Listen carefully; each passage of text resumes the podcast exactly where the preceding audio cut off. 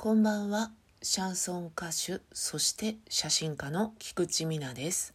歌とカメラとグダグダと。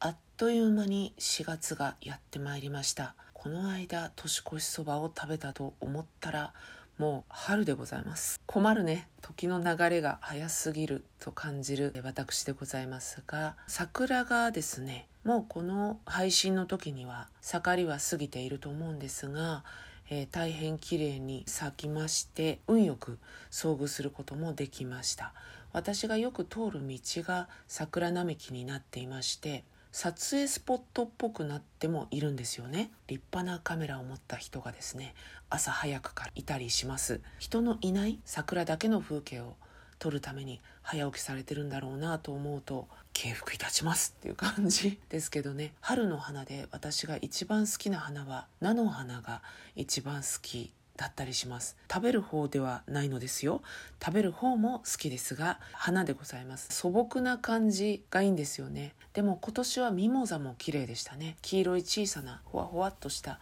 花がつくやつですけど花束をプレゼントする機会がありまして好きな花を入れてくれるというのでミモザ入れてくださいって言ったんですね。あとはって言われたんでじゃあ菜の花って言ったら全部黄色くなって好きな花が埋もれちゃうからまたの機会にねってこう花屋さんに生温かい目でこう諭されたという私でございます。4月に入りましてですねライブのリハーサルが始まってまいりました。この間ね神奈川でやったばっかりじゃないって思う方もいらっしゃると思うんですけどこれでも私の活動ペースはかなりゆっくりな方なんですよね。3ヶ月に1回ぐらいのライブペースが一番ちょうどいいかなと思っているので今回、えー、西白井のアンズハウスさん4月22日にやりますけれども実はね5月にソロライブが決まっておりまして2月の神奈川の後はソロライブって思ってたんですがやっぱりね地元千葉県これは出たいぞというねアンズハウスさんも実は昔から気になっているお店だったので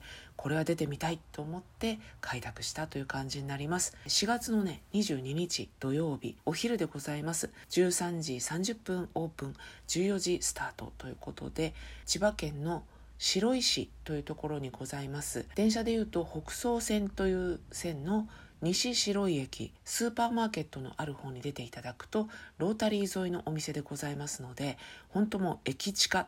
ほぼ駅っていう感じの ところでございます。メアリー・ジェイ様と一緒にですねケルベル・ディーバというねなんと美しい歌姫たちというもういいのかそんなこと言ってというね そういったタイトルのツーマンライブとなります。チケットは3000円ワンドリンク込みということなので興味あるぞという方はですねぜひぜひお見えいただければと思います。私の方に連絡をいただけましたらチケットを江戸っぽく言うとテケツをですねもっと寄せっぽく言うと木戸線をですね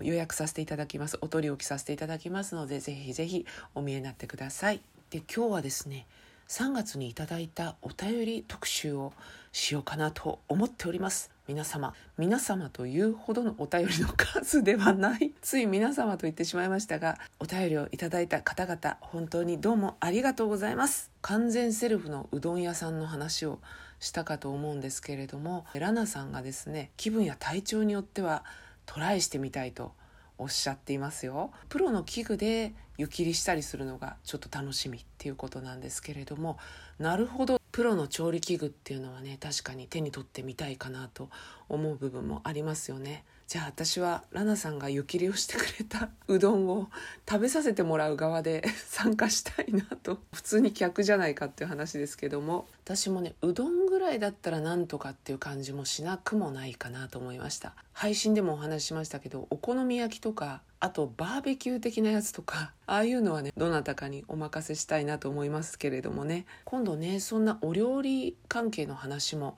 できたらいいかななんていうのをねこの話題でちょっと思った次第でございました。それからですね私のラジオトークにお便りくださったりとかお差し入れをいただいている方がもう一方いらっしゃいまして八太郎さんという方なんですけどラナさんが私のラジオトークを八太郎さんに教えてくださった。ラナさんから八太郎さんはシャイな方なのでお便りしていてちょっと驚き嬉しいです。ということでね。あら八太郎さんシャイだったんですね。ごめんなさい。なんかバンバン紹介しちゃった。すいません。気分を害されていなければいいなというふうに思うんですがラナさんとは音楽の趣味が一緒ということで声質の好みも完全一致のようですということです。私ねラナさんがお便りをくださった初めの頃にラナさんの好きなアーティストっていうのもね教えていただいて時々聞いてるんですよ。洋楽もね嫌いでは全然ないんですけど日本語の詩に注目してしまうタイプなのでそんなには聞かないんですよね。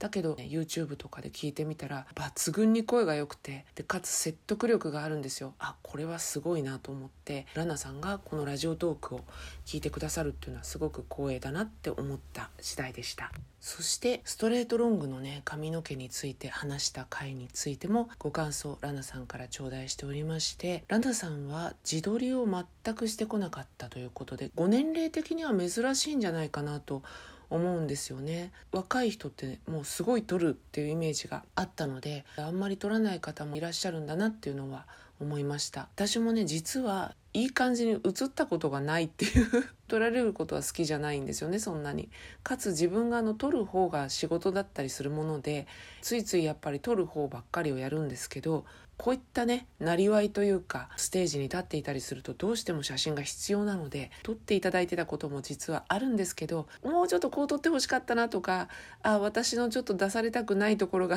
フューチャリングされてるとかね思っちゃうのでだったらね自己愛の塊と思われてもいいから写真の技術も多少あるので自分で撮ろうかなっていう感じでステージに立ったりすることがない人生というかねそういうことを選んでなかったら自分のことは取らないと思います。歌とかを歌ってなかったらそんなに自己愛高い方でもないというか 必要だからやってるみたいなところはありますかね？ビジュアル面に関しては。そろそろね新しい宣伝材料を作ったりしようかななんて思ってたところだったので、えー、またね新しい宣伝材料を取ったらこのラジオトークでもお話をしたいなと思っています。えー、そして髪の毛は当分もうちょっと長いもう5センチ10センチ伸ばしたいかなという気があるのですがその先はノープランでございます。ということで今日はいただいたお便りをご紹介させていただきました。それでは今日はこの辺で歌とカメラとグダグダと